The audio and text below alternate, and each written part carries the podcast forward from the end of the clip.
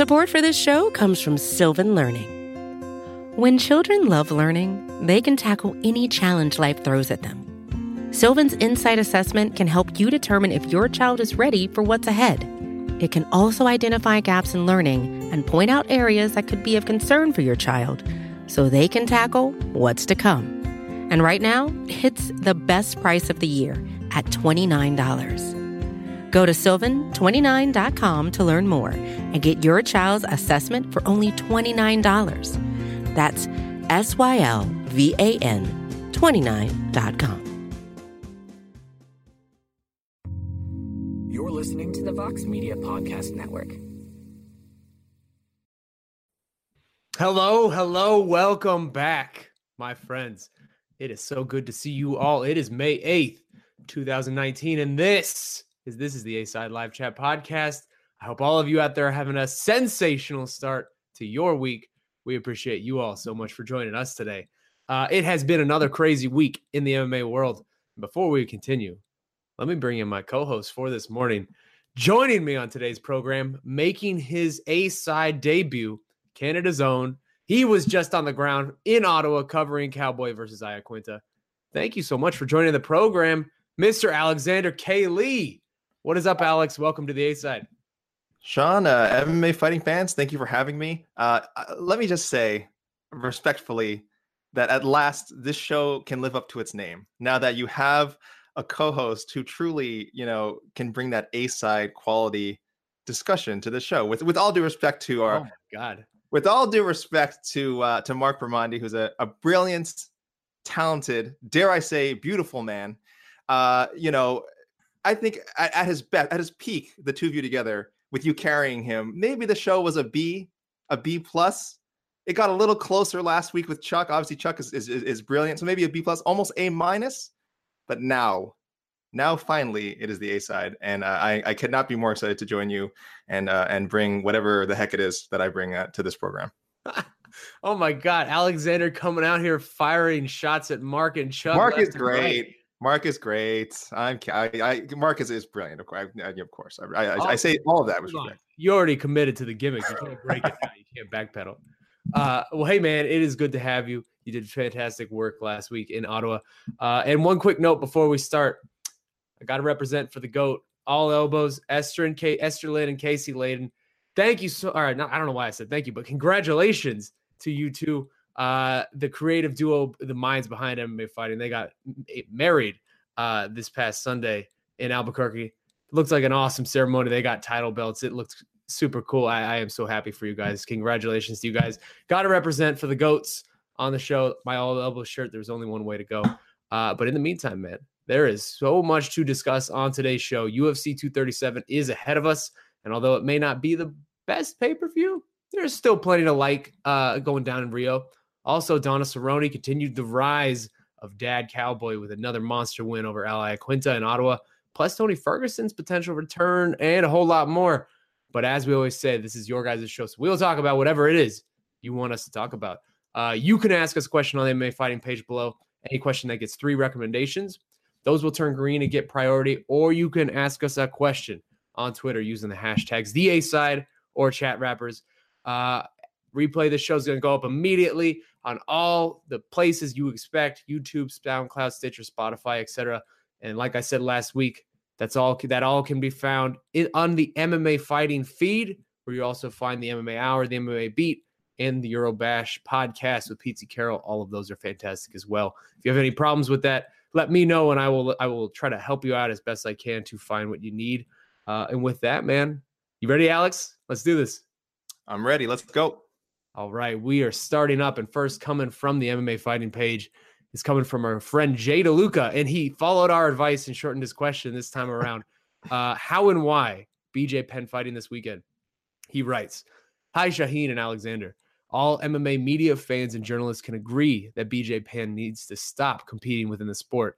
Yet, astonishingly, the UFC continues to book him for fights. The amount of exorbitant brain damage BJ has accumulated over the years, especially since 2010, uh, is incomprehensibly painful to watch. BJ continues to not only lose, but lose in gut wrenching, disturbing, and cataclysmic fashion. Uh, my goodness, Jay DeLuca. Uh, has won one out of his past 10 fights and his deeply troubling past and current issues of domestic violence being recently revealed. Yet he is still being permitted to fight on Saturday.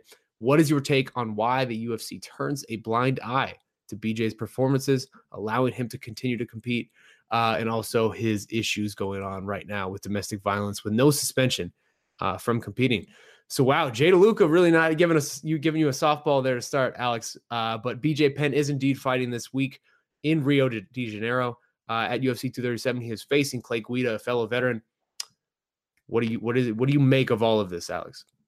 Okay, there's a lot to unpack there. Uh, thanks for the question, Jay DeLuca. I, I love how this guy writes out his questions. By the way, I know like you guys had to tell him to shorten it, but great, well worded questions. This one's this one's uh, quite uh, quite layered. So I think the first thing to address is, uh, well, why why does BJ even keep fighting? Um, you know, some have speculated eh, maybe he just needs the money, though I believe he does come from a somewhat wealthy family in uh, in Hawaii, but you know we don't know their exact financial situation, so it could have something to do with that. Uh, mostly, I think it has to do with uh, athletes. It's hard for them to let go when you're competing at the highest level of the sport. Uh, the example I always think of is is uh, Kobe Bryant. Is a recent one. Uh, he played probably well uh, past his best before date. You know, he wasn't wasn't the great player he was in the last few years, but you know, imagine that high of competing at the highest level, and when it's over, it's over. You know, you don't get to go back. So, from BJ's perspective, uh, and maybe I'm romanticizing it too much, I think that's probably why he's not going away. Uh, why does the UFC keep booking him? More questionable. Uh, definitely more difficult to figure out. Uh, because we've seen in the past that they've at least you know I, I, think of the example of Chuck Liddell. I know he's friends with Dana White and it have something to do with it that they've been, you know, kind of suggested that they don't want guys to fight anymore, eh, you know, and, and, and even kind of said, like, I'm not going to book this person to fights anymore. I don't know why they're not doing that with BJ. He does have a name. He's still somewhat of a draw. Uh, I think when you go to a place like Brazil, um, that there's still value there, and and, and I, I could see why they want him on. But I, I, am a little bit put off by that, and, and a little curious why they haven't uh, haven't you know just given him a sign that maybe maybe that this is they, they don't they shouldn't give him fights anymore. But uh, I think Sean, before I move on to the you know the legal uh, question that was brought up, I, I want to hear you know what you have to say about that. No, yeah, you're you're you're not wrong, Alex. You're not wrong, and I think this is a conversation that we have after every BJ Penn fight at this point, sort of throughout this sustained comeback. Uh, really start starting back in 2017 when he fought Yair here in Phoenix, and that was one of the more depressing um, arenas sights, sounds that I have been around in this sport as Yair just beat the living crap out of him uh, for about five minutes. Uh, and this is yeah, this is this is just something we keep revisiting. I think after the Ryan Hall fight, I sort of thought maybe that was the end. BJ Penn finally getting submitted for the first time in his career, maybe that would be it. But then here he is back at it, and I do think it is just one of those things where he, it's it's BJ's always been an interesting character who I think it is very very difficult for him to find I don't want to project, but it feels to me like it's difficult for him to find purpose, uh, direction in life without this. And this kind of centers him. MMA training camps center him uh, and sort of bring him back to what he knows best. And that's difficult, man. That is a difficult thing to escape from. I mean, he is 40 years old now. He turned 40 in December.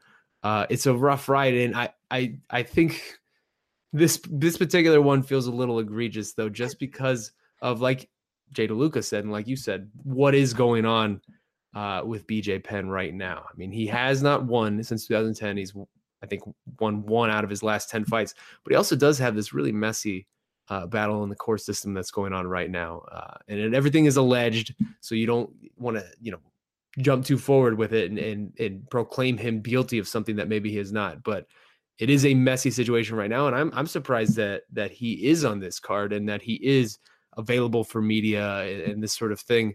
Uh, but I guess the UFC is doing making a tone deaf move is not the most surprising thing. Yeah, and this isn't the first time. I think to answer what what Jay DeLuca specifically asked was, what is your take on why they turn a blind eye to uh, those performances and also the these uh, recent allegations of domestic violence? Um, I think we we've seen with Eh, they're just inconsistent with their policy as to how they handle these things because uh, you know speaking of something that just happened yesterday uh, anthony johnson you know that that report came in that he was involved in a domestic incident and in the past he actually had been uh, anthony johnson was suspended back in 2009 for uh, for a previous uh, allegation that came up uh, Nick Diaz also got a suspension, or at least and at least a, a comment, a public a public release from not release. I'm sorry, the company released, you know, a, a comment about his situation, uh, and they were both, you know, put on provisional suspension until their cases were resolved. They certainly weren't booked to fight like BJ is now.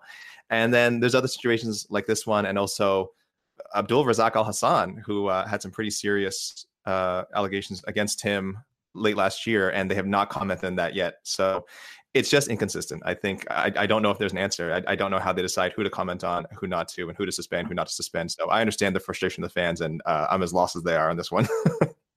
yeah, and you hope you just really hope that BJ Penn escapes from this weekend uh, um, relatively unhurt. At this point, I think that's all we can hope for. The Ryan Hall fight was kind of a best case scenario in that he lost, but he didn't take much damage. Maybe something like that can happen this weekend, or maybe he surprises us. Who knows? Uh, but let's way to sell the fight, Sean. Way to sell the UFC 237, ESPN Plus. yeah, I'm not. I, I, think it's safe to say I'm not excited for that one. But uh, we let's move on and let's talk about happier subjects. I always like you starting our show on a bit of a downer, Jay DeLuca. Just kidding. I love you, buddy. Uh, questions coming, but now let's talk about something happy. And for that, we go to Dizzy Dorf, who wants to know about this lightweight division. And he writes Cowboy picked up a big win last weekend and now sits in the top five once again. Assuming Khabib versus Dustin is the next title fight, how do you match up the rest of the top five? Conor, Tony, Cowboy, Justin, who fights who? Uh, and so this can sort of lead us into the conversation about UFC Ottawa, of which you were there, uh, Alex. I mean, it is pretty wild at this point what we have seen from Donald Cerrone. Uh, Dad Cerrone is now 3 and 0.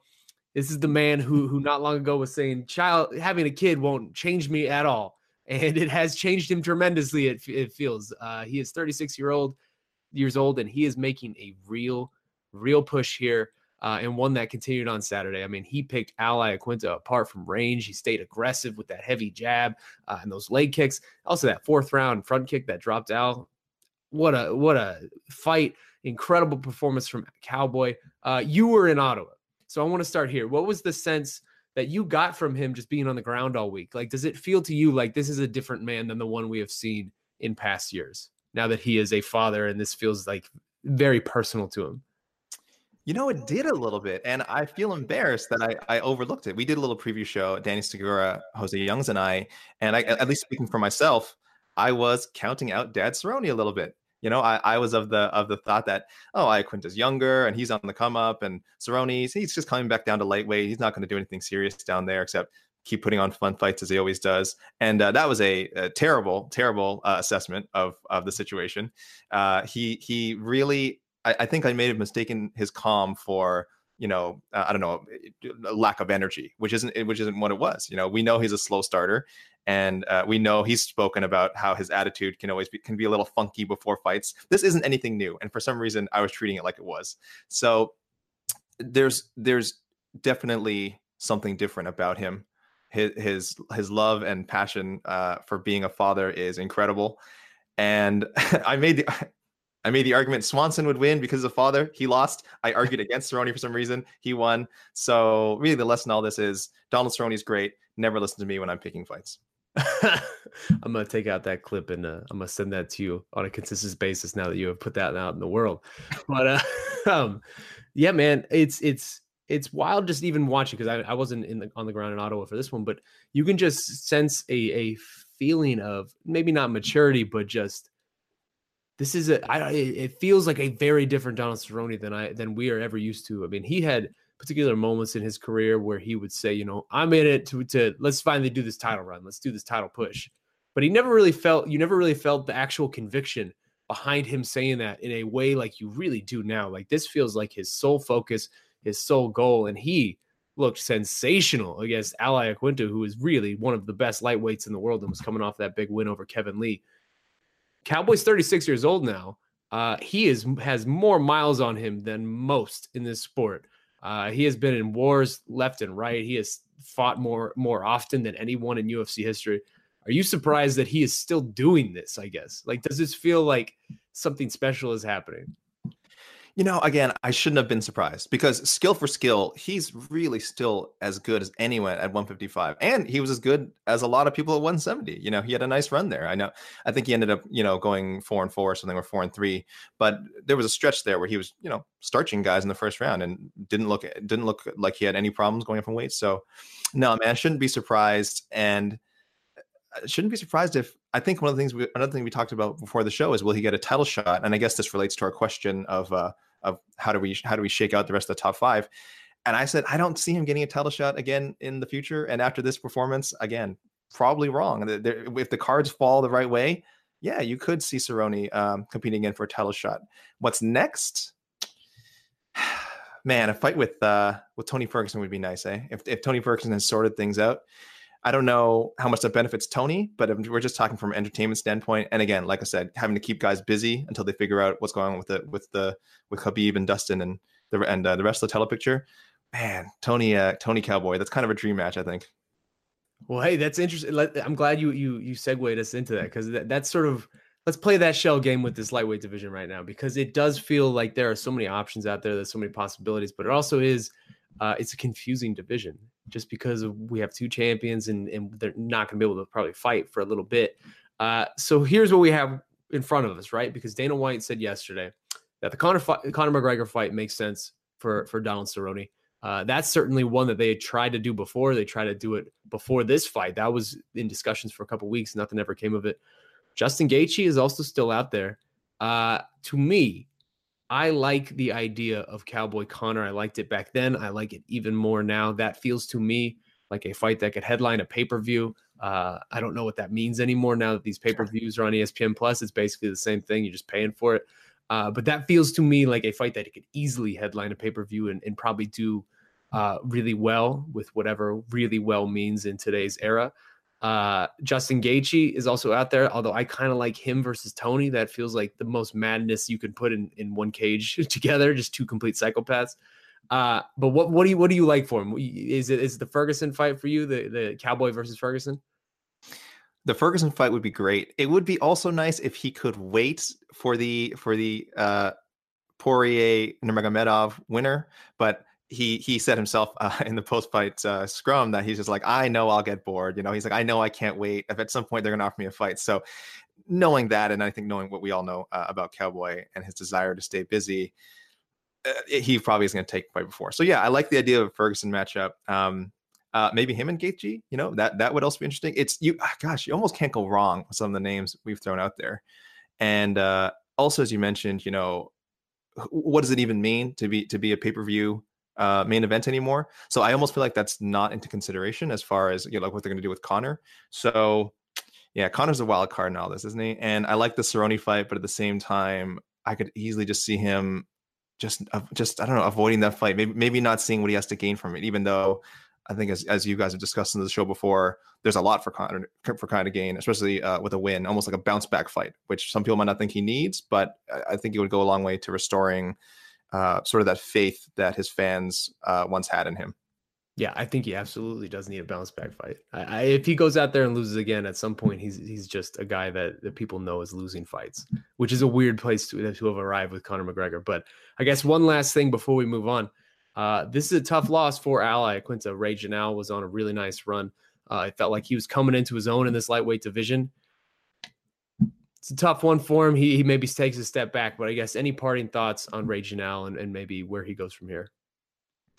I like uh, several people. I think thought this was going to be the step up fight for Raging Al. You know, I mean, the win over Kevin Lee was great. I, I thought already that that elevated him to uh, you know top five position, and then the Cerrone fight I thought was going to be sort of the, that proof that look, uh, uh, Kevin Kevin Lee is really good. Kevin Lee and I are both really good. I'm you know I'm the better of those two. We are both top five fighters. Uh, Cerrone Cerrone is a top five fighter of the past. I'm speaking for you know what I thought uh, uh, Al Win would do, uh, and and I'm going to show that by getting a definitive win. You know whether by knockout or or, or decision, uh, but you know it didn't go his way, and I think like you said, it's going to make a lot of people sort of reevaluate where is he as a contender. You know, um, will he will he ever get a title shot again after the the short notice chance he got last April?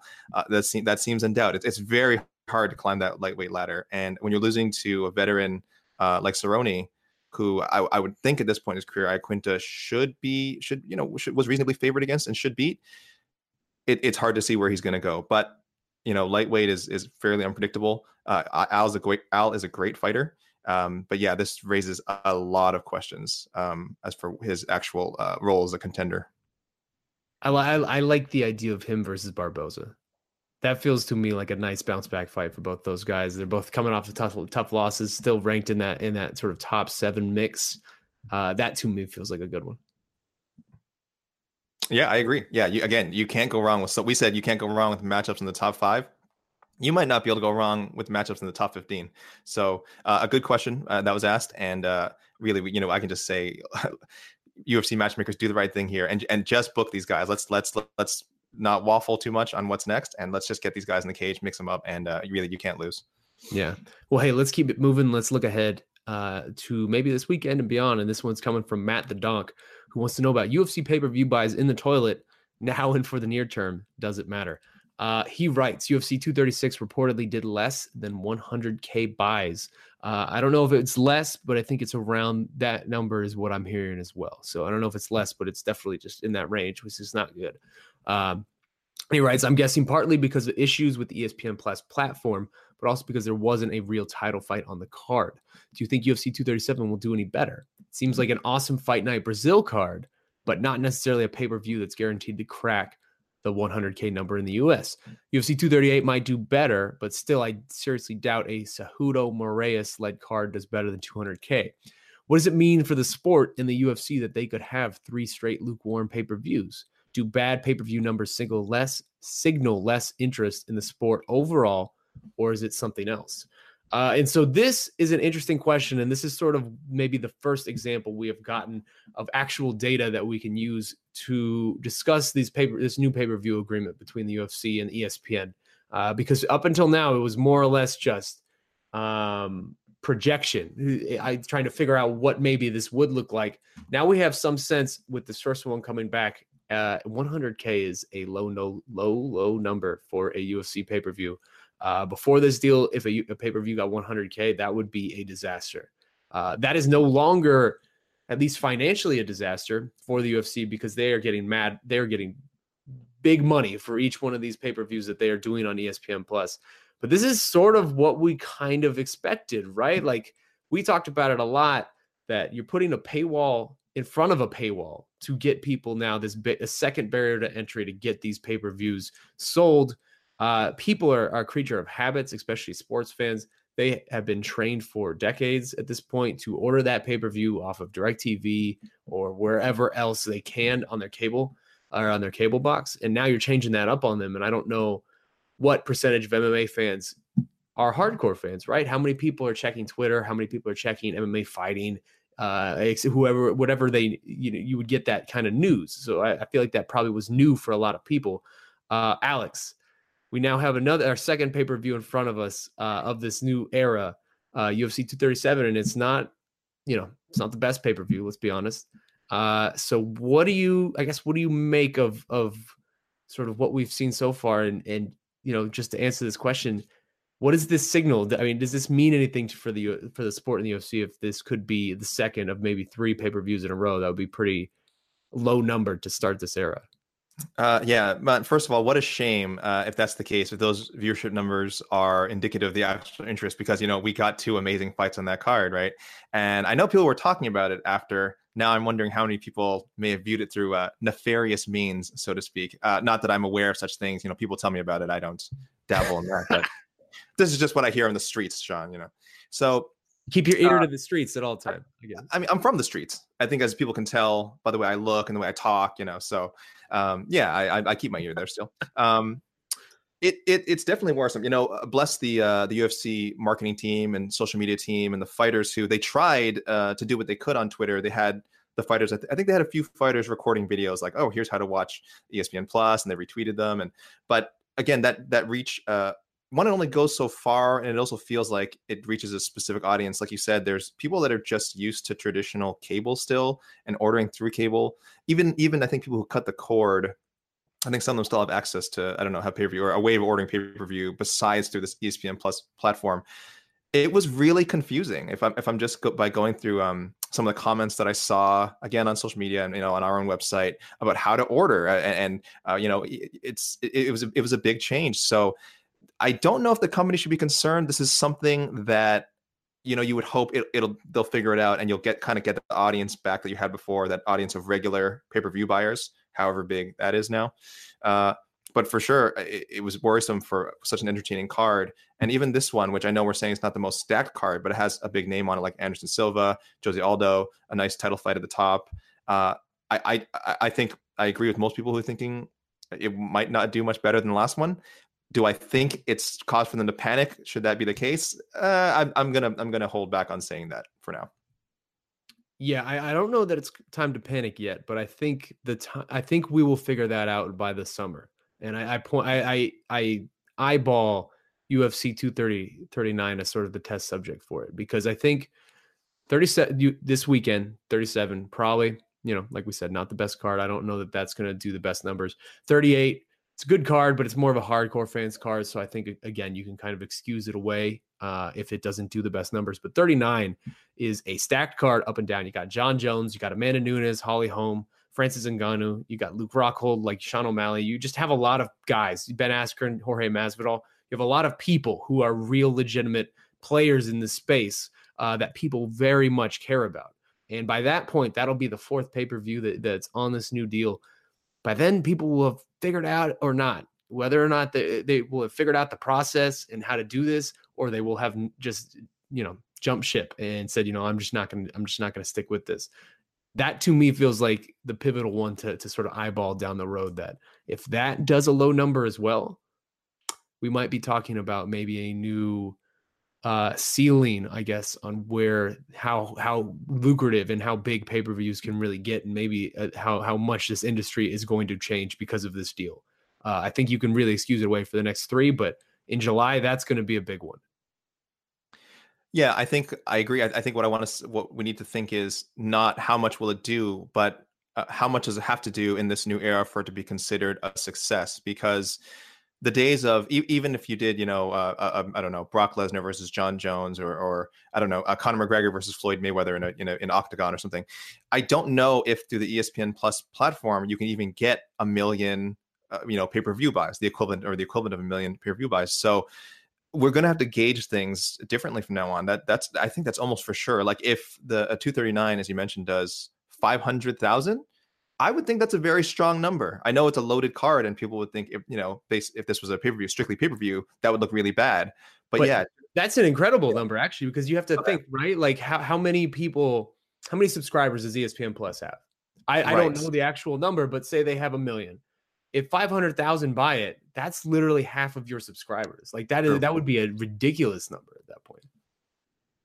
Yeah. So that, that, that's really what I'm asking you and asking people. I'd, I'd say fans in general and, and, and people who uh, who keep track of these numbers is, well, like you said, I think after 237, 238, we'll get an idea of just how many people, uh, how many subscribers are also ordering pay per views, and then based off of that, we're gonna, we're going to have to say, is 500,000 a massive success? It sounds like it would be but we don't. You know, again, we'll have to get a better grasp of the uh, subscriber base and how, how, many of them are, are, even interested in the UFC.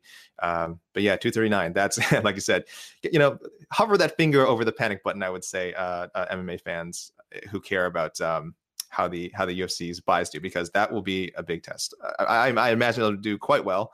And uh, regardless, the UFC is making a ton of money out of this ESPN deal.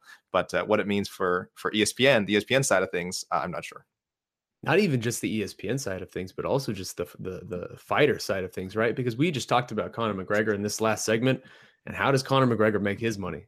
He makes his money on pay per view. He makes almost almost all of his money on pay per view. The base pay is always very small percentage of what he makes, and we have already seen this now once where with Brock Lesnar, he's he was in negotiations with UFC for so long about coming back, and it's starting to leak out now that maybe this deal this ESPN deal played a part in him not coming back to fight Daniel Cormier because he wanted a higher base purse uh, than the UFC was willing to give him because of to offset really that lack of pay per view money that he was probably going to make.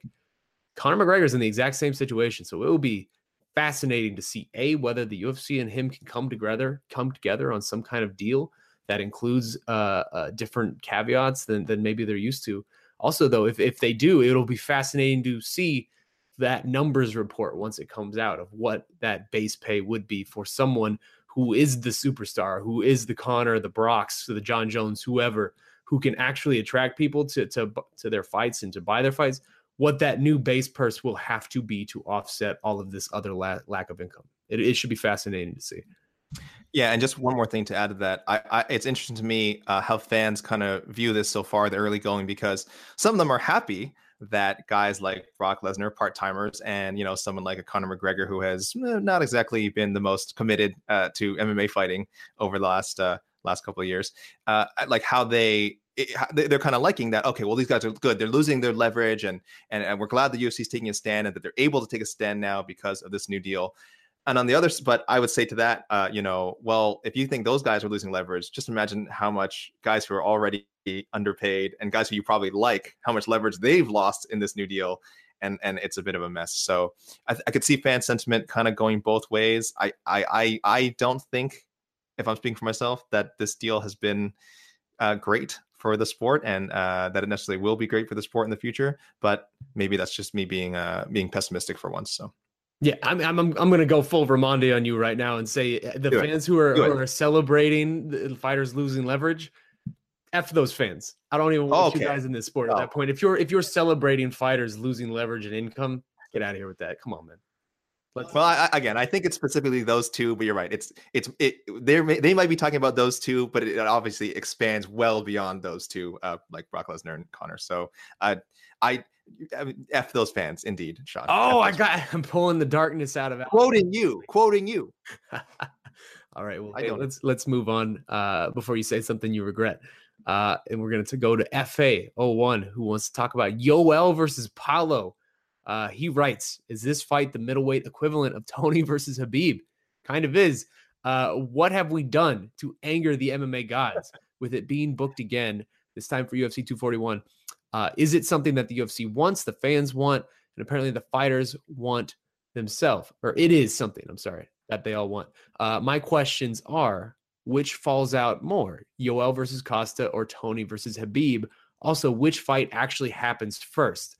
Uh, so this is a this is an interesting way to start this conversation. Um, I don't know the exact number. Maybe you know better than me. To me, this feels like maybe the fourth time this fight has been booked, or at least discussed as being booked uh, which is very is coming close to matching Tony Khabib already.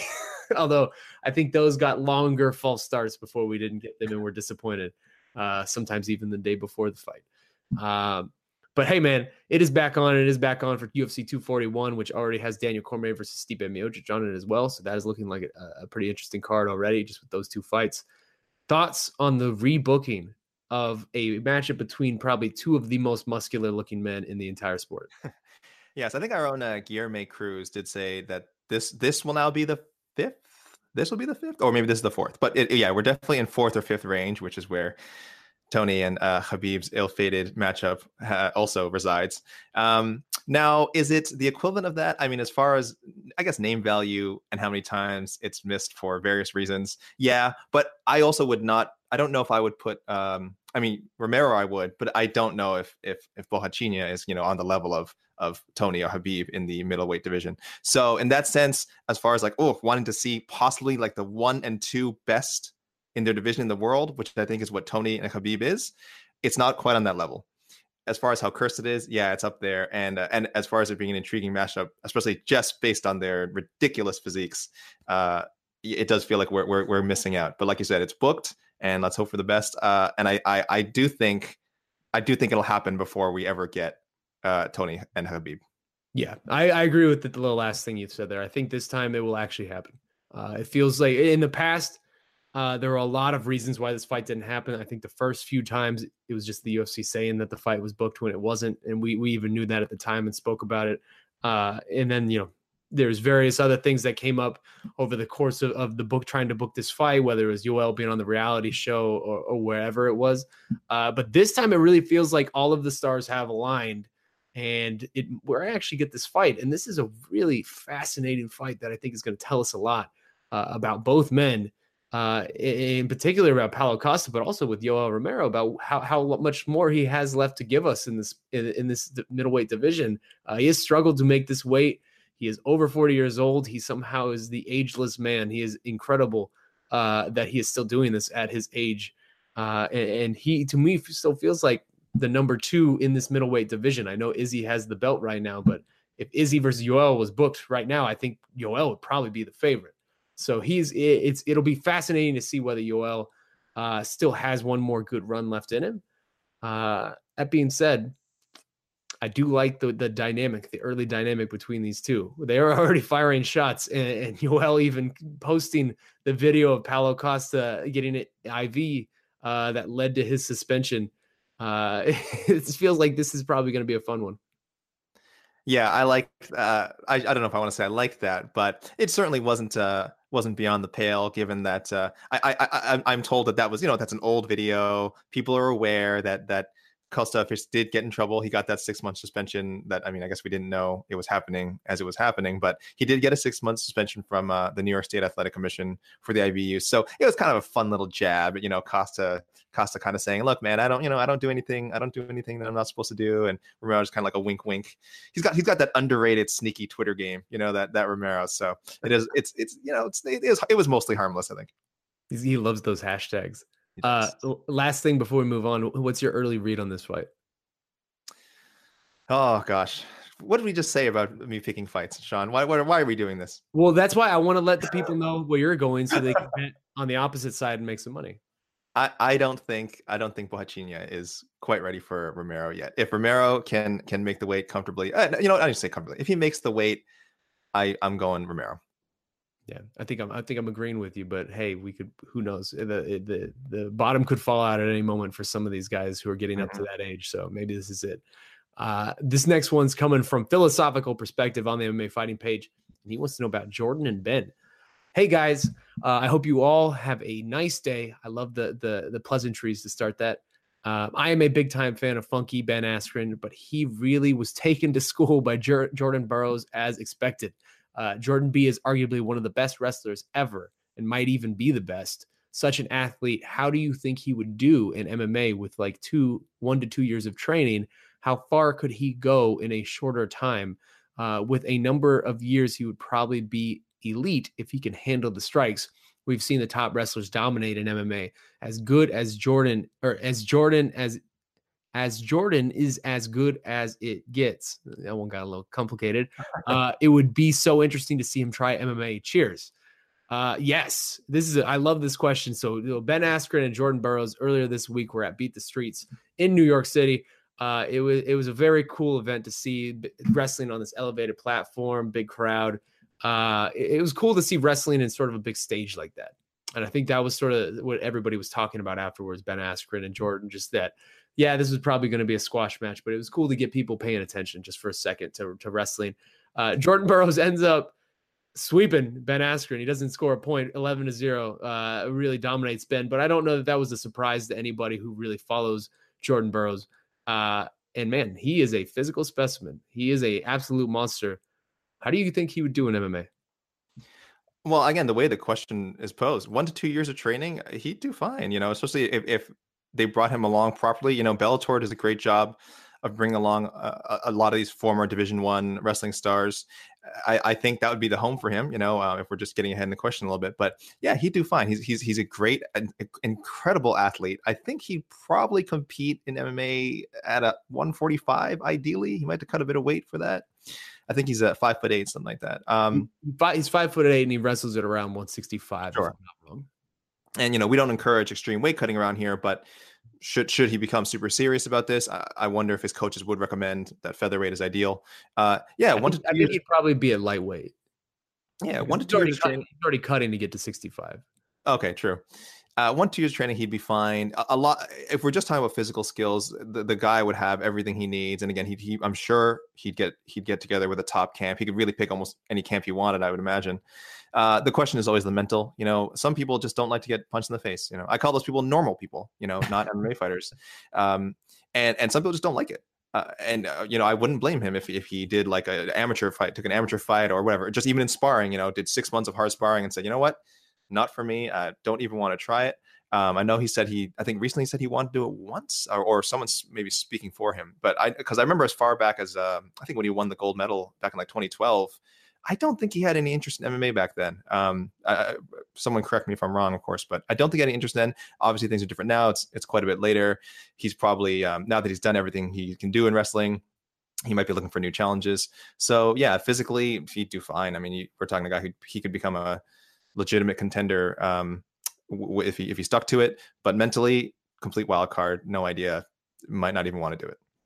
Yeah, I mean he's he's an interesting case because he's sort of gone back and forth on MMA quite a bit over the last you know four or five years. He he's often talked about what it would be like if he did do it.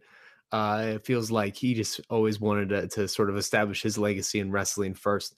But man, he is like I said, a physical specimen. I, I mean, he is absurdly uh, a talented wrestler, certainly athletic. His, his length, his arms are, are crazy long for his size too, which would help him tremendously in this sport. Uh, it, he would be a fascinating case to watch because he is still only 30 years old. He is charismatic. Uh, if he if he, he that blast double that he had, we saw it when he picked up Ben and basically just threw him off the stage. Uh, that blast double would do really really well in, a, in a UFC octagon where you can use the fence and really use the fence to get takedowns. Uh, I I hope we get a chance to see it. I don't know if we will because he is does seem to be one of the few wrestlers who can really make a living just wrestling. Uh, but it would be it would be awesome to see him come into this sport because I think he could be a monster very very quickly. We have seen it. I mean, guys like Henry Cejudo, even Aaron Pico, who yes he's young and he struggled, but he, Aaron Pico is the same type of just uber prospect when it came to wrestling, and we've seen how quickly guys can make a transition into MMA if they have that base. That is probably the strongest base for the sport. Yeah, and for anyone who didn't get a chance to see highlights or watch the watch the match itself between Jordan and Ben, make sure to check out Chuck Mindenhall's recap on our site where he he describes it in exquisite detail, uh, just to have some idea of, of how dominating uh, Jordan was in the matchup. Apparently. Yeah, yeah, it, it's a fun matchup, man, and I, I, like the way Ben handled it afterward of just being like, well, you know, I had to go take my ass whipping. he knew what was coming. We all kind of figured what was coming, but that was very cool to see. And it's like I said, it was good to see wrestling get a big spot. Uh, that doesn't happen often. Moving on though, next one's coming from philosophical perspective, and this is also from the MMA fighting page. He wants to know about Bellator versus the UFC. Hey guys, in my opinion, Bellator has a very strong main card this weekend. But why is not why is not the main okay that he skip past that. Why is the main event not promoted more or better? That's what he meant. Uh, it has a storyline, a beef, and two of Bellator's best fighters in it. I believe it is the best fight of the weekend, together with Jose Aldo versus Alexander Volkanovski. Uh, and so, this question, he is obviously referring to Michael Chandler versus Patricio Pitbull, uh, which will be going down this weekend at Bellator. Alex, what do you feel? What, what are your feelings on this Bellator card? Also, this fight that maybe isn't getting the love that it should. Well, firstly, when I saw the best fight of the weekend together with uh, Jose versus Alex, I was like, uh, me and Jose Youngs, like, I didn't know we were going going at it. Like, I know we don't like each other, but we're not. I didn't think we were going to settle with fisticuffs anytime soon. Um, then I, you know, thought about it for a second and realized they're talking about people who actually, you know, matter in combat sports. Um, you know, it's a weird question though because uh, he's saying why is it not promoted more slash better? Uh, promoted by who? Does he mean where like the media is not covering enough or fans aren't talking about it? Does he feel Bellator hasn't done a good enough job? Um, so yeah i'm a little curious about like what do you think he means by that question? Do you think uh, i thought Bellator was doing a pretty good job um, but clearly uh, at least one person and maybe you know maybe many more don't think that's the case. So, uh, yeah, what do you think about that, Sean? Their their promotion uh, the, from Bellator itself. I mean, I will say I think it's flying under the radar a little bit, and I wonder why that is because it is one of Bellator's better cards that they're putting on this year. I mean, you got Chandler Pitbull. Uh, and then the co-main is, is, Douglas Lima versus Michael Page, which is the semifinal of the welterweight Grand Prix. And that's a big one. That's a big, big fight. Plus Jake Hager on it, uh, and AJ McKee versus Pat Car- Pat Curran there's a lot to like on that Bellator card, and I think you could very well make the case that that main card is better than UFC 237. So that to to me, I do understand a little bit where he's coming from when it comes to the lack of promotion for it. Uh, but I, I do wonder too what how much Bellator can really do, right? Because we are so inundated at this point where with there's so much content, there's so much there's so many fights, there's so many events. Every week it's something new. Last weekend we had last week we had five different events going on. Now this week we have another three or four or five. Uh, it seems hard to drum up interest for anything that is a B level fight or below. If you unless you have a, you know this AAA plus type of, of main event that people are going to get excited for. I will say, given that this is a champ champ, you know, so whatever super fight matchup, it feels a, like it got a lot less of a push than Rory and Mousasi. Um, again, I don't know. That's yeah, true. I don't. I don't. I don't know. Maybe I'm just uh, not paying attention to the right, uh, you know, things on social media or the right outlets. So, but but I'm nearly sure they definitely tried to push that harder. Maybe because that fight, um, I don't know, was a blowout. They're hesitant to push it again. But really, given Chandler's been with the promotion for so long, Pitbull's been with the promotion for so long, you think if they were going to have faith that you know, okay, like this time we really want to push what we think is going to be a competitive main event that this would be the one. So it, it is a bit of a mystery. Uh, and especially, yes, like you mentioned, Michael Page, who they've pushed for so long. And now I wonder how many people even know he's fighting this weekend. Uh, AJ McKee, Jake Hager, uh, even on the main card, Tywan Claxton's another guy I know they want to push. So um, yeah, I think the card has been underserved a little bit on the promotional side of things. Um, and uh, again, I, I, it probably is just a product of oversaturation, as you said, uh, whether it's Bellator, UFC, One, Rizin, all the cars that are out there and and trying to get a piece of that promotional pie. There's just there's only so many bites to go around. When you look at at the five fights on each of the main cards, which one do you like more? Which you feel is the better card? You know, that's tough because I think for me, you know, and I think for a lot of fans, Jose Aldo and Anderson Silva, no matter who they're fighting, even if you think they're both, you know, well past their prime, uh, Anderson Silva certainly is farther than Jose Aldo. Um, they're still must see TV. You know, they still got that name value. I think it, it's hard for me to say that a, a, really intriguing featherweight matchup between AJ McKee and Pat Curran is better than an intriguing featherweight matchup between Jose Aldo and Alexander Volkanovski. So I, I would still, uh, you know, my apologies to my Bellator heads. I love Bellator. I'd still give the edge to 237. The difference being, of course, one is a one is a you know pay per view, ESPN Plus pay per view. One is uh is on the DAZN. So so they're both. It's funny. They are both on streaming services, but yeah, I guess I would give the edge to 237. That's really the only way that you can pronounce the zone. Yeah, you got to put that- bank on it. Yeah, it, that feels right. Uh, I, I think I would agree with you. I would lean towards 237 t- a little bit, but Bellator's close, man. This is, this is a fun weekend for MMA fans. Something for everyone. You know, some, I, I should have said at the beginning when I was uh, complimenting, when I was very politely complimenting our departed Marc Raimondi, that I want people. If, if I'm on the show again, if this isn't the last time I'm on the show, I want people to know that my my my mission statement of MMA is MMA is supposed to be fun. You know, I know we're as responsible as anyone for reporting a lot of negativity, but MMA is supposed to be fun. You're supposed to enjoy fights. You're supposed to enjoy matchups. You you could you should get a charge out of you know former WWE superstar Jake Hager uh, pummeling some guy named T.J. Jones this weekend. I, I I know it's a squash match, but you know this stuff is supposed to be fun. And and so if you tell me that you you think that's more interesting than what is the fourth most uh, th- then you know Clay Guida versus BJ Penn, have at it. I, I won't argue with you, sir. You know, you, sir, whoever it is that is saying this hypothetical person that's saying that, I won't argue with you. So MMA is supposed to be fun, and yeah, the the Bellator card looks real good. Uh, and if yeah, if you have DAZN and not ESPN Plus, hey, don't you know? I don't think you're missing out. I think you're still getting a pretty good show on Saturday. Yeah. Well, hey, let's let's keep it moving. And I want to, and this next question is about what I believe to be the best fight of the weekend.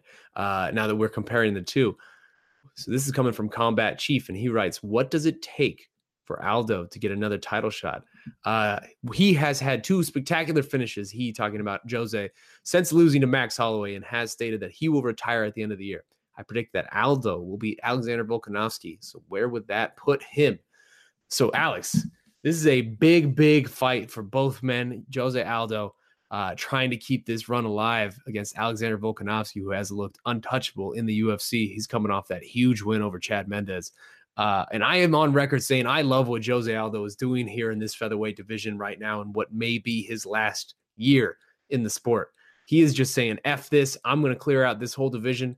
Uh, other than the champion, I'm just going to clear out all these contenders. And I love it. He, he- people wrote him off so hard uh, after the two Max Holloway fights, and he has come back with a vengeance and been a murderer. Uh, and this fight between him and Alexander Volkanovski really feels to me like there is so much at stake for both men. Uh, so let me let me throw this to you. What is your what is your read, I guess, on Jose Aldo, Alexander Volkanovski, this whole fight heading into this weekend, and what it will mean for both of them? For Volkanovski, immediately makes you the number one contender, especially if he gets a finish. If, if he finds a way to finish Jose Aldo, who's you know who's so durable, uh, even at this stage in his career, you got to give him that title shot. I, I know I know it's it's weird. Uh, he still seems overlooked. I feel like people don't know who Alexander Volkanovski is, and we were talking about marketing earlier. I think that has a lot to do with with the UFC not pushing this guy. I, am not sure. I don't know where are the where are the videos? Where are the you know where's the the the, the features on this guy? Uh, he needs he's unbeaten in the UFC. The guy's on on a heck of a run, and he's an exciting fighter. It's not like he's he's a boring point fighter. This guy is super super exciting. So big question mark there as to what what's what's going on with their push of him. As for Aldo, uh, no, beating Volkanovski only you know what it does? It makes him the number one contender, but he already is the number one contender. He's he's he is the number one contender until someone else besides Max Holloway or Conor McGregor uh, definitively beats him. And the only way he gets another title shot anytime soon is if Max loses the belt or they need some sort of um, you know replacement main event uh, because Max can't defend something like that. So sorry, sorry, Aldo fans. I love Aldo. I think top maybe top five pound for pound all time. He's not getting another title shot as long as Max Holloway has the belt. Yeah, you're not wrong. And I say this as a guy who has a Jose Aldo picture right behind me. Uh, and it's so in a weird way, it almost feels like the person who has the most to gain or lose in this fight is a person who isn't even fighting this weekend. And that's Frankie Edgar. Because to me, if, if Jose Aldo can win on Saturday and beat Alexander Volkanovski, be the first person in the UFC to beat Alexander Volkanovski, Frankie Edgar's the guy. He would be then the guy you would throw against Max Holloway as that next title, title challenger at 145. But I agree with you, man. If Alexander Volkanovski can come in here and, and, and dethrone a legend like Jose Aldo, a legend who is coming off these back-to-back knockouts of Jeremy Stephens and Renato Moicano and has looked sensational, uh, he's the guy. Then you're, he is seven and zero oh at that point untouched in the UFC, coming off of Chad Mendes and Jose Aldo wins, like he absolutely 100% has to be the guy at that point.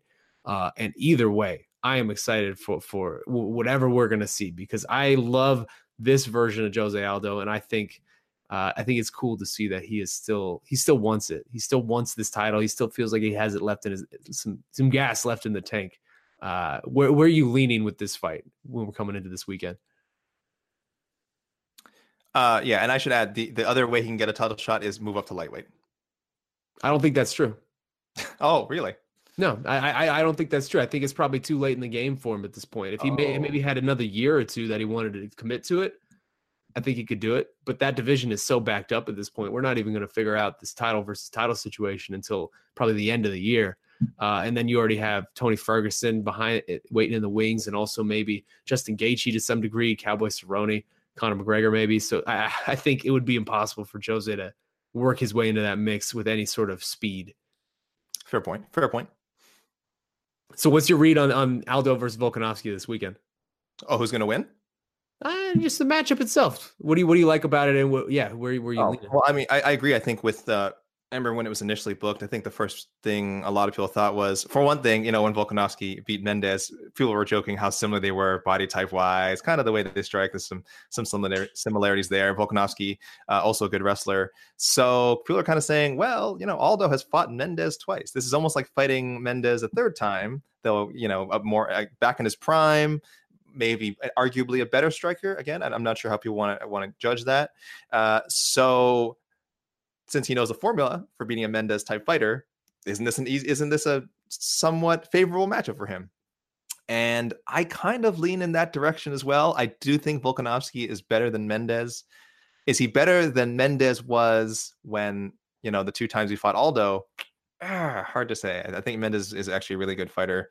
Um, I don't know if he always gets the credit he deserves. Uh, so I'm I'm gonna say it's gonna be a great striking matchup. Duh and uh, I think I think Aldo's going to pull it out. Oh, you picking the old dog? Mm. I think I'm. I think I agree with you, but I think maybe that's my heart talking. Uh, I, I, would not be surprised whatsoever if Volkanovski pulls it through, but it's going to be fun to watch. Uh, in the meantime, let's keep it going, man. Uh, and this one's coming from Milo of Croton, uh, who wants to know about DC and Stipe. Hi, Sean and Alex. Uh, I wasn't totally sold on Lesnar DC, but I was more into it than a Stipe rematch, he writes. Uh, it's even more disappointing that Stipe just sat out all this time. Uh, why did the UFC give Stipe a rematch instead of a fresh matchup with DC, uh, or a fresh matchup for DC, I should say? Uh, if DC beats Stipe again, then does Stipe lose even more in the long run? Even if he goes on to win the belt again, he will always be known for his losses to DC, surely. Thanks, fellas. Uh, and so we talked about this quite a bit last week. So so I guess I won't rehash too much of my own thoughts. Uh, but I am curious for your thoughts, Alexander, because we were not uh, Al- Alexander. Alexander, yeah, I don't know why I'm the Volkanovski's throwing me off now, but I am curious for your thoughts, Alexander, because we, you were not on this program. Uh, DC, Stipe, Lesnar, this whole thing seems like a bit of a mess, but where we have ended up is that DC and Stipe will rematch once again. Uh, do you like that call? I'm on record saying I don't like that call. I think Francis and Ngannou should have gotten it. Do you like that call? Yeah, you know, last week when you guys were chatting on the the solid B plus side, uh, oh, geez, I, I did I did hear that discussion, and I'll say, you know, it's it's hard for me to say whether I agree or not, but I will say I I, I hope I hope the kids out there learn a lesson from all this. Uh, this is for the this is for the for all you children out there who are watching who are watching the A side. The the A side is for the children. It is for the children. That's what I thought. You know, I think Stipe showed if you just wait around and don't do anything and every now and then do an interview uh and, and we always thank Stipe for doing interviews and you just you know keep keep your keep your name out there wait for the uh the s storm to uh, again this is for the children to settle and uh, you know I, i'm being flippant but obviously have the accolades that this guy has under his his belt. I mean, he is arguably one of the greatest, not arguably, he is one of the greatest heavyweights of all time. And I'm sure some would say uh, maybe the greatest based on his amount of title defenses. Uh, but yeah, look, he played the game. He played the game. Stipe is is a hardworking guy. You know, he's a firefighter. We all know his story. But that you know that doesn't mean the man is not smart. You know, I, I I'm of the side that I thought this guy needs to fight again. He's being a fool. Well, guess what? He didn't need to fight again. He got the title shot he's been asking for. So really, who are the fools in this situation? I mean, he kind of lucked into it, right? Because I don't nobody knew this ESPN deal was going to come, and that's really what seems to have sunk the Brock Lesnar negotiations. So he that, that worked out in his favor. I don't know that he could have seen that coming, but uh, it does feel to answer the question of Milo of Protein here. I mean, it does feel like Stipe. There's a lot on the line here for Stipe because mm-hmm. if he does lose two in a row for DC, and then even you know after that goes on to win the belt again, as this gentleman suggested, that's a hard shadow to escape from. At that point, you're DC doing your thing at light heavyweight, right? You're the guy who lost to Jon Jones twice, and yeah, maybe you're the champion now, but you're not the real champ. I don't know that that Stipe could really escape that shadow. Do you? It's certainly something that people bring up, as you mentioned, like with the Jon Jones, uh, the Jon Jones DC situation, and DC had to do. I mean, think about how much work DC had to do to even have people, you know, consider that maybe he doesn't need to be Jon Jones. Because I'm sure there's some people who will say, well, he's done so much, he has his own legacy. The Jon Jones stuff is there, but it doesn't, you know, it can be a, a, a note and not a shadow over his career. He had to change divisions to get to basically achieve yeah. That pretty much. Which uh, Stipe, I, I, don't think he'll have that option. Now, if he again, you know, wins the belt, rattles off uh, four straight title defenses, you know, sets a new heavyweight title defense record, I think that would go a long way. Uh, and I think again, like we say with DC, people would people would always mention, yeah, he couldn't beat Cormier, but still, based on his own achievements, you know, we can still consider him. We can still make an argument for him being uh, the best heavyweight of all time. And again, this is if he goes another run of title defenses. So there's a lot on the line, but I'm not going to say that if he loses, oh well, he shouldn't have done it. It was it was it was stupid to take this immediate rematch. Um, no, I think I think it's it's it's a good it's a good calculated risk, and I think the reward is good and uh, and even if he fails, he'll he has time to make up for it. Well, hey, last thing before we move on, uh, you kind of waffled, so I want to get your opinion. Oh, was this the right call? If you're the UFC, would you have done Stipe versus DC two, or do you go in a different direction? Um, I, am going. I, I I would go with the with uh, Stipe, the Stipe rematch. I, I like your yeah. suggestions, Ngannou. I don't know if you. I think you also mentioned Junior I don't know if you mentioned Junior, maybe someone mentioned Junior, um, getting a you know getting another getting a fight a title fight again if he continues his uh, his winning streak. Uh, but just based on sort of their short term thinking, again, you said if I'm the UFC, if I'm the UFC, long term thinking isn't always eh, what you know. I'm sorry, I'm sorry. It's it's, it's not no, always right. their, their biggest strength, and they see it's a fight that we had before. It's a fight that main evented a pay per view before. I, I, don't know how successful that was, but it did main event. It's a it's we get to put a nice two next to it. You know that's always good. The fans they like they like to see a two that makes it more important. It's bigger than the first matchup. Let's just let's just make this fight happen. It keeps this guy happy, Stipe, and uh and and DC has DC has said he'll do it. So it's pretty much the I would say the easiest uh, thing they could have done after uh, the Lesnar fight fell through, and they just they just snatched it. It was. I agree with that. It was certainly the easiest, uh, and that seems seems like the route they go often at this point. Uh, but hey, let's keep moving and let's transition over to Twitter. We're going to try to hit as many of your Twitter questions as possible. If you want to ask us a question, hit us up on Twitter using the hashtag the A side. Uh, and first one's coming from our good friend Dan Shapiro, who wants to know Is Douglas Lima the most underrated fighter in all of MMA? If not, who is then? And so this is, of course, Douglas Lima. We're talking about who is fighting Michael Page here this weekend in that welterweight Grand Prix semifinal that we talked about earlier. Uh, Douglas Lima, in my opinion, he's probably a top five welterweight in the world. Not even probably, he definitely is. And nobody really, nobody really talks about him. Nobody really knows about him because he has done it all under the Bellator umbrella. Do you think he is the most underrated man in MMA? I was going to say it's unfortunately might not be a Douglas Lima problem, more so a, a Bellator problem, as you've kind of alluded to already. Uh, he's up there. If we're going to, you know, throw a list out there, I would certainly say top five, top five most underrated. Um, but it's, you know, again, you know, Sean, I'm here. See if again, if this were your your previous hosts, I'm sure he'd have a, a fancy, you know, he'd have a big a name already prepared. But I'm here. I like to change sort of the the parameters of the questions right? That is that is what I'm here to do. Because underrated is a is a strange thing. If you're a Bellator fan, I don't know if you, Lima is underrated. You, are very well aware of how good he is, and and you know he's eh, maybe he's properly rated. Um, but like you said, for the average person or, or most fans, maybe he's underrated. I'm not sure. It's it's such a subjective term, you know, underrated and and overrated, of course. So so throwing those around are always is always difficult to have a discussion. So uh, a lot of guys in Bellator can be considered underrated. Uh, like Fabian Edwards, who just had a huge the, the upkick KO this weekend, which got overshadowed by the you know the Raymond Daniels insanity punch, as uh, I'm referring it to. Um, guys like Emmanuel Sanchez, Henry Corrales, uh, Nemkov, who's coming at light heavyweight. So just throw some names out there, guys who could certainly be considered underrated, but maybe more so just because, like you said, where they're fighting. So so maybe underrated slash overlooked. Uh, if, if you want to say Lima, yeah, I think it's hard to argue with that. Uh, he's a two-time Bellator welterweight champion, and how often do you hear when people are talking about the great welterweights in the sport today? How often do you hear his name being brought up um, among the best? Because he, he's certainly up there. Yeah, I, I think he is that guy. I think he is the most underrated. I, and I think there's probably a culmination or a, a contribution from a couple different uh, angles for that, right? Because one, he has fought his basically his whole career under Bellator, and he is not the most boisterous guy. He's not going to cut a promo. He's not going to, you know, give you some crazy interview where he's firing shots left and right. And so if you're if you're in Bellator, that seems like maybe one of the ways that you can get people to pay attention to you is by doing that. And he's not that guy. He, in fact, he's the opposite. He's going to be the nicest human being in the building, no matter where he is, uh, which is great. But I don't know that that helps his maybe uh, the awareness of him in the general public. And also, too, I mean, it's just he, when you look at the the big names in Bellator, right? What who who really stands out? The Michael Chandlers, the Rory MacDonald, Gegard Mousasi's, guys who have been uh, through it, but also have just somehow broken through to the mainstream to some degree. And I think a large part of that has been because of, say, a push from Bellator, getting Michael Chandler on commercials, and, and same thing what they, they did for King Mo uh, and just different opportunities to sort of do other things. Even Aaron Pico, to a degree, probably I think has, is more known than Douglas Lima just because of the way that they've handled him.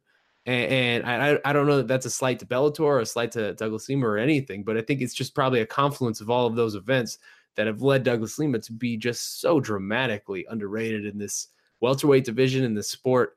Uh, but I think he has a chance here. I think he has a chance to open a lot of eyes as you said, he is already a two to two time champion in this division.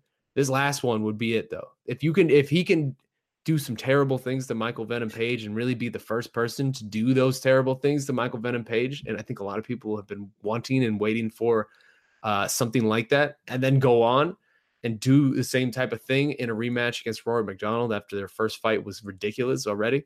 Uh, I think he can come out of this tournament as maybe not a star for Bellator, but definitely someone that when they put him on the card, people outside of the hardcore base are going to look at him and be like, "Oh man, Douglas Lima's fighting. I'm in. I'm ready for it." There is one more name who is, so I guess, at this point, Bellator adjacent, and probably underrated for multiple reasons the weight classes he's fought in, the uh, geographical reasons. Uh, I'm talking about, of course, Rizin's Kyoji Horiguchi. Yes. Who hardcore, I mean, I, of course, hardcore fans love him. A- anyone who, who's, you know, really dedicated to following the sport, definitely not underrated. Everyone knows how good he is. But because he fights in Japan, because he fought at flyweight for so long, um, you know, which is again, uh, for whatever reason, a, a division that a lot of people just refuse to embrace people don't realize how good he is. Um, his record is insane at this point. He's beaten. He just beat the Bellator bantamweight champion uh, Darrion Caldwell. So he's been doing damage at 125, doing damage at 135 over in Rizin. And his fights are exciting. He finishes people. Uh, he's he's again. I know because he doesn't speak English. People don't know he's he's got a good personality. There's something about him. There's a, there's a vibrancy and a, I think an unspoken charisma about him. And I wish there was a way.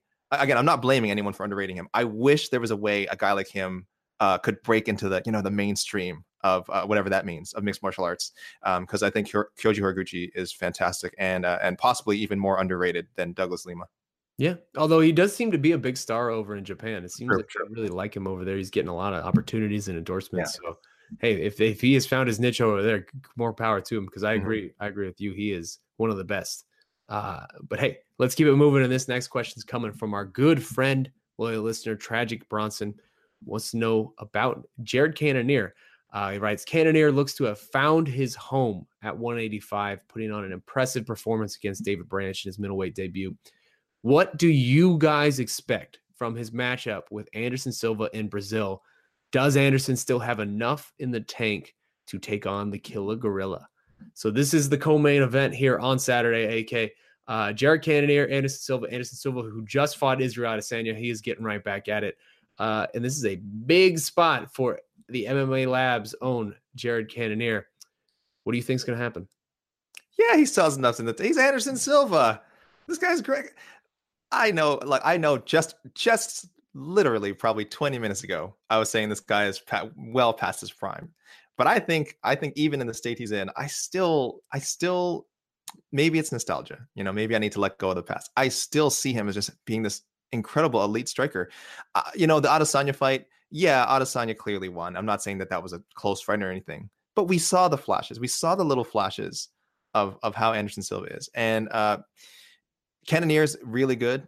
He he's his his striking is so solid. He's got power, um, but I almost feel like that he's the kind of guy that back in the day was exactly the kind of opponent that that Anderson Silva would would clown.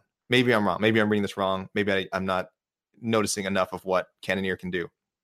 But I, I do feel like I'm not saying Anderson Silva's going to clown him. I'm sensing an Anderson Silva win. I'm going for it. That's that's Oh. down right now. Anderson Silva's going to win. Is going to beat Jared Cannonier. Oh my goodness, the 44 year old Anderson Silva, you're Yep. going with him. Uh, I man, maybe he will. I mean, you look at sort of what he has done over the last several years. I know he has struggled, but you haven't really seen Anderson Silva get blown out, other than his fight against Daniel Cormier, which there are a lot of circumstances around that fight that you can excuse. Uh, other than that, you really don't see him get blown out. He lost to, to Bisping, he lost, he beat Brunson, and then he lost to Adesanya those were all relatively competitive fights to some degree. I mean, I think it was tied with Izzy going into the final, in the third and final round. Uh, it's a it's a actually really compelling fight. People were were crapping on this matchup when it was booked, but I actually really like this fight. I like the step up for Jared Cannonier. Uh, like like this question said, I mean, he looked really good at middleweight. This is a guy who started at heavyweight in the UFC, and he has just slowly worked his way down. Uh, and he just put the wood on David Branch back in November. This could be a big, big, big moment for him, and we might have a new middleweight contender at the end of this night. Uh, I don't know how much longer, and if that happens, I don't know how much longer I want to see Anderson Silva continue to do this and just be uh, food for these young lions to, to feast on as they come up. But I think it will just be really cool to see Anderson in Brazil, in Rio de Janeiro, like the old days, just doing it one last time. He, he's 44 years young, Sean. All right, listen, he's a he's a youthful uh, 44 years old. He, I mean, honestly, I mean, literally, if you look at him, you know, he's just he's been blessed with this smooth skin. You probably wouldn't. You, if I told you he was 34, you'd probably believe me. Um, but also, look, uh, you know, to borrow some uh, pro wrestling parlance, which I'm, I know, I know the A side uh, viewers love. If I had the book, I mean, there's no way I book Jared Cannonier and Anderson Silva in Brazil if I think that uh, there's a chance that Anderson's going to get embarrassed. Like, I, I don't think Cannonier is going to, like we said, blow him out or, or knock him out or finish him. So that's fine. You know, may, maybe he still wins and, and the crowd is, you know, just happy to see Anderson Silva put in work for 15 minutes. But I think that uh, the matchmakers know what they're doing here. And sure enough, it's it's it's going to be a showcase. Uh, showcase. It's a weird thing to say a showcase fight for a guy this far in his career, but a showcase fight for Anderson Silva. Uh, yeah, I think I think Cannonier is going to be a good a good a good um what's the word I'm looking for? A good uh, soldier, good soldier. Do the do the job here, as it were. Uh, take the three second tan.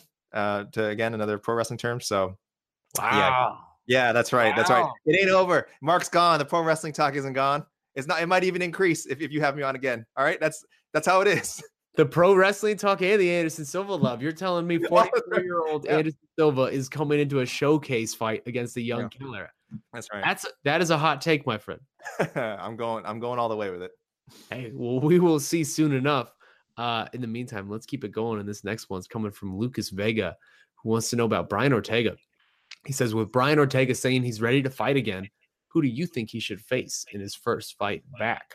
Uh, so this is an interesting one. Brian Ortega is now said, you know, all my broken bones are now healed and I'm ready to go. He is still the number two man in this featherweight division.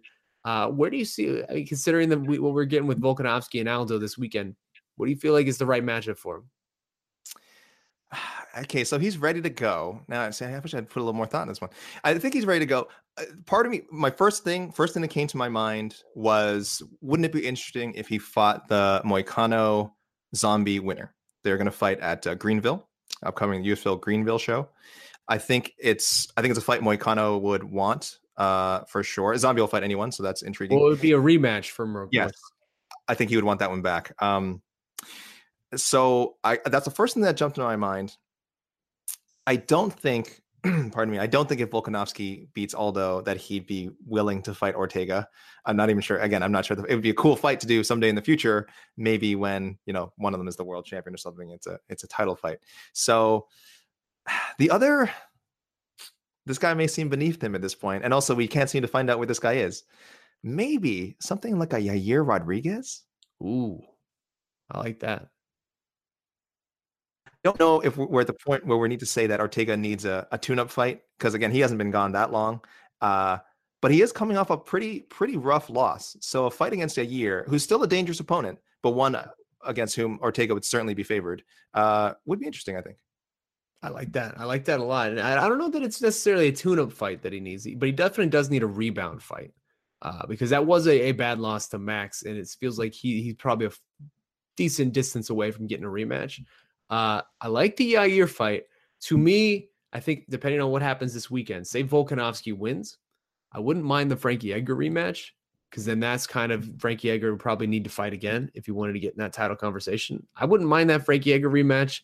Give him more notice this time. Last time was on short notice. Uh, or what do you think of Zabit? That would be the one test for Zabit before he gets thrown to the wolves at the top of the division.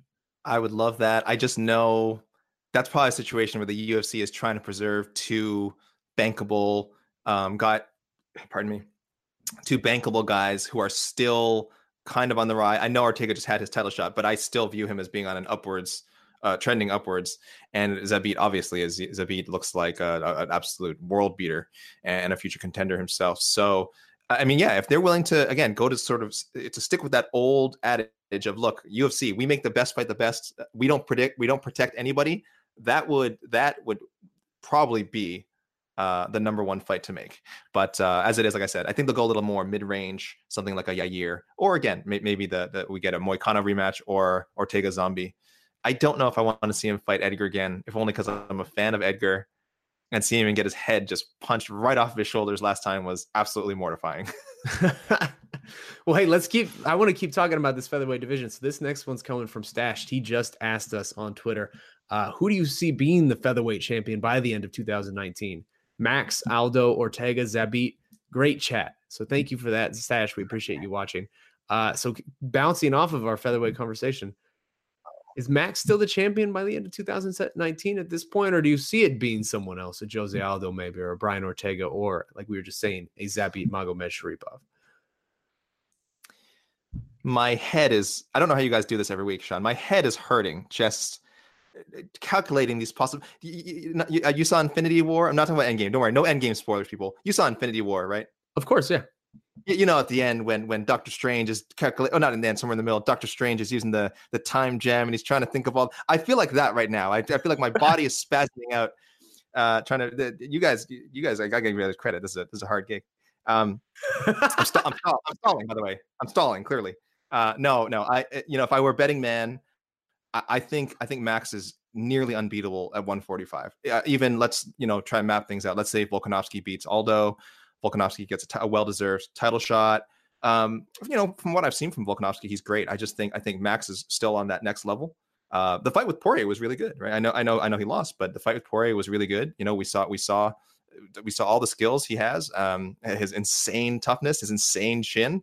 It's just really tough to overcome that. So yeah, if we see like a Volkanovski uh, title defense, and then, gosh, I don't know, I don't know if he'd even be able to register two title defenses. But if he did, I can't see. You know, may, maybe you like you said, uh, Edgar Ortega, and Edgar would beat him, of course, because Edgar's the best, and then he would finally get that that shot with uh, Holloway that he was supposed to get before you know uh, the injury happened back back uh, last year. Uh, I still think Holloway would beat him as well. So I'll play it safe. I think Holloway will be your champion by the end of the year. Though again, it might be off of just like one title defense. So this one's hard for me because I wonder what that trip to 155 did for Max. Hmm. Because a throws your body off a little bit just by doing that. You got to then, for Max, is always a hard cut for him to go back to 145 and to now have May the 155 do that whole experience and then come back down. I think that's going to be a little difficult. Uh, Dustin even told me some something similar in the lead up to that fight, where once you make that move, it's hard to come back. Um, maybe Max didn't commit to it as hard and really get his body as ready for 55 as as you know someone that would have that's making a permanent move, but still, you never know. Uh, also, took a lot of damage in that fight, man. He took a lot of damage in that fight, and he is someone who has been in war after war after war, whether it was Aldo, the two fights against Aldo, Brian Ortega. He is just someone who's taken a lot of damage. Uh, and I know he is still young, but he is old when it comes to fight years. And I wonder how much longer he'll be able to keep this at this immensely high level that he is at without some level of a step down. Uh, so I, I, I could see it being Max by the end of the year, but I'm going to go out on a limb and I think it might be someone new. And in that case, I think we're either getting an Alexander Volkanovski champion or Mr. Zabit Magomedsharipov. I think one of those two guys has a chance to do it by the end of the year. Uh, and I think both are probably just one fight away from getting the opportunity. Sean, I'm I'm experiencing some deja vu here because I yes. recall I recall when we worked together in Toronto covering covering the uh, Holloway Ortega fight. Yes. We both picked uh, we both picked Ortega to beat him. And I think yes. we, I think, I, I, again, I recall we were talking about, oh, you know, uh, the, the dabbling at 155, which he tried to do before the Omega, the Nurmagomedov fight, and obviously that could that didn't happen. You know, he wasn't allowed to. We thought, you know, that messed with him, and yeah, how much damage has he taken? I just feel like we've had this discussion before. The difference is, I feel like I've learned and now I will I won't doubt him at 145 again. You continue to step over the line. You're a habitual line stepper, and you and that's fine. Like uh, that's again, that's why you know you're you're the A side guy, and I'm just the guest. But I'm saying I learned my lesson. Until someone beats him, I'm not saying nothing bad about Max. Max, if you're out there, I was wrong before. You're gonna. I think you're gonna be the champ for again at least a couple more fights. I can't speak for Sean. Sean's on his own. All right, he whatever. Just you you can you can address your grievances to him in fairness, I also picked Dustin over Max. So uh, this just seems to be a pattern for me. I don't know why. you were right, and you were right that time. Uh, yeah, but I, I guess maybe a trend that I didn't even realize. Uh, so hey, we'll have to see. Love you, Max. Still. Uh, let's see. Let's keep take a few more from Twitter, and then we'll get to the promo, and then get out of here.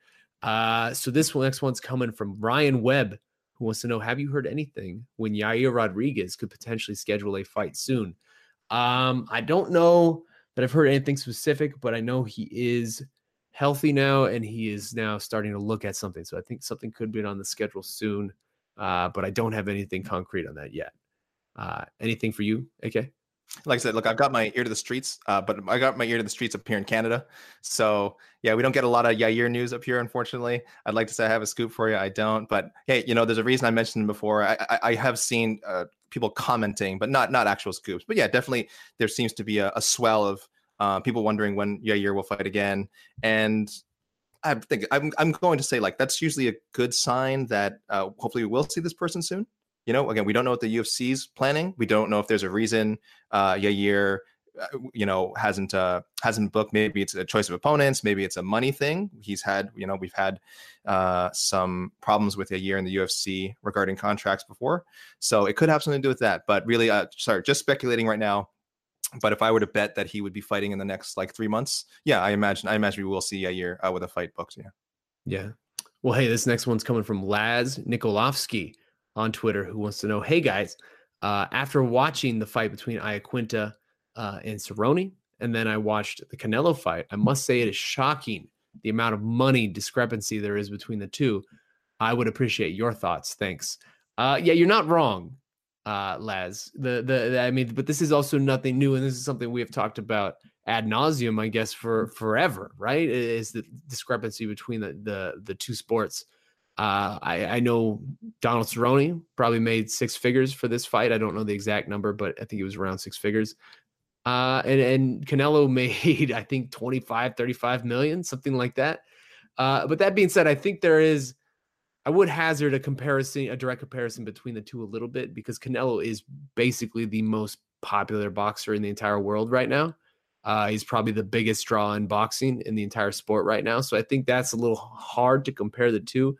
But this is also nothing new, and you would love to see a guy like a Donald Cerrone make more money uh, for having for everything he has put into this and all of the years he has put into this. But I don't know that we're getting there anytime soon. I mean, we just had this conversation about 236 and the numbers for 236 and Izzy and Kelvin Gastelum and all these guys maybe not making as much money for the years they took off their own life uh, as they should. But this is the sport that we live in. I don't know that anything's changing. Yeah, and Cerrone, such a great company man, you know. And one of the one of the big things coming out of his fight was that they let him wear this custom patch on the inside of his shorts. You know, it's sort of a uh, from his old Muay Thai shorts, a dedication to that, a dedication to his grandmother, and and it was a great moment to see. And it was great. And he was saying this is such a sh- sign that finally, you know, the UFC. I really feel like after fighting for this company like a hundred times, that they really appreciate me. But I'll tell you something: if you if uh, if Canelo, you know, whichever organization he was fighting for, you know, if they told him, oh, you know, we're only going to pay you something like just to show how much we appreciate you. He he told them to shove that patch right up their butts. All right, so so it was. I, am not saying. I think, like I said, it was a cool moment, but it does show you the different mindset these guys have, and, and again, uh, how much fighters will, It's a broken record. Need to, if not unionize, align in some way maybe i'm just being you know it's semantics here but align in some way talk to each other ask questions uh, figure out a way to you know gain some negotiating power whatever that is union uh, ali act some combination of, of those things uh, because yeah it is it is silly when you see even though Cerrone is not you know uh, at the level uh, in of fame in mixed martial arts that Canelo is in boxing to be for for Canelo to be making exponentially more money, an, an insane amount more, it does seem a, a, a little unfair. But uh, what is fair in combat sports? Uh, nothing really. Yeah, sign those Project Spearhead cards, y'all. Uh, then last one. Let's do this last one. This one's coming from our good friend Strike MX, who writes with the UFC's new pay per view deal. Do you think the the days of guys like Conor jumping the line to a title shot are effectively over? For example, do you think it's possible he jumps Tony for the winner of Khabib versus Dustin? Uh, so we talked about this UFC deal, ESPN deal a lot on today's show, so I won't rehash a lot of that. But just to answer the question, do you think the days of guys like Conor jumping the line because they would make more money, uh, or they, I guess, they'd bring more buys to the show? Uh, I don't know that that's over because Brock Lesnar would have been able to fight Daniel Cormier had he agreed to terms. The UFC was ready to do that. And the UFC will let Conor probably fight almost anybody that he wants if he wants to come back. Uh, so I, I, could very much see it possible that he jumps Tony Ferguson in, in the line for the winner of Khabib versus Dustin because he is Conor McGregor and the UFC will bend over backwards to get another Conor McGregor fight. Uh, understandably, to some degree, considering that his last fight was the highest selling fight of all time. Uh, but I don't. So yeah, I don't think those days are over. Uh, maybe they have been curbed and curtailed a little bit, though. What do you think, AK? No, definitely not over. Again, I, I, you know, almost to bring it back full circle to something we talked about at the beginning of the show. we won't know how much influence these fighters have on buys really until 239 when you have a big star like Jon Jones. Then we'll really see, and uh, also all the other uh, big names on that card. Then we'll really see how much these guys can influence buys because they still matter. They, they have to still matter to, to someone. There's money there. Anywhere there's money, it's some some you know it's it's a factor for somebody. So uh, yeah, guys like McGregor, when once they're able to figure out, okay, well, well, what's a you know, yeah, what is a large amount of buys? Uh, who is being affected by it? Who do I need to talk to? Uh, whose ear do I need to get into to tell them, look, I can make you more buys, more money?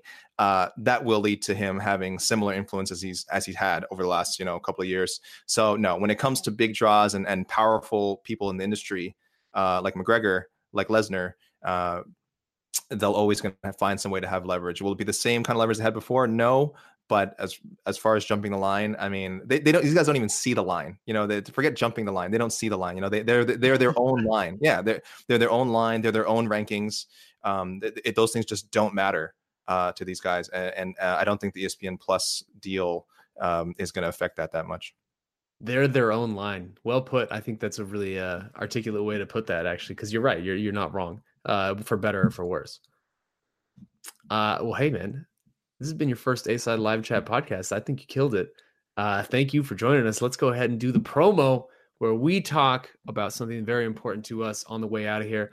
Uh, and I will go first.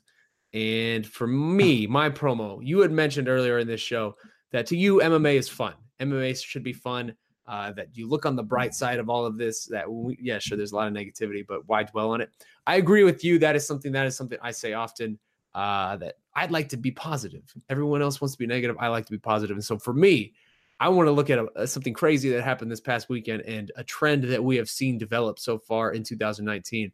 Uh, by now, all of you have seen Raymond Daniels, kickboxer extraordinaire, his outrageous 720 knockout of Wilker Barros at Bellator. Uh, I think, believe it was 220 uh, this past weekend. One of the gnarliest knockouts you will ever see. Didn't really make any sense. Did a 720 spin and then knocked him out with a right hand. Uh, and that was that. It was very wild. Uh, and I just want to say how cool it is and how, how lucky we are that we have gotten such a strong, strong start for 2019 for all of these blank of the year contenders uh, all of these candidates for knockout of the year, fight of the year. You go on down the line.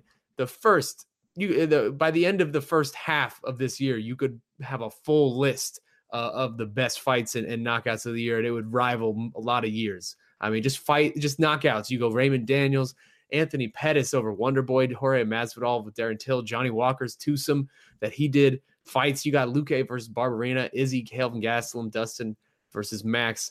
There has just been ridiculous action to start out 2019. And I love it. I cannot wait for more. I think it is very cool to see so far. And so kudos to you, Raymond Daniels, for keeping the trend going. 2019 is a very violent year, and I am here for it.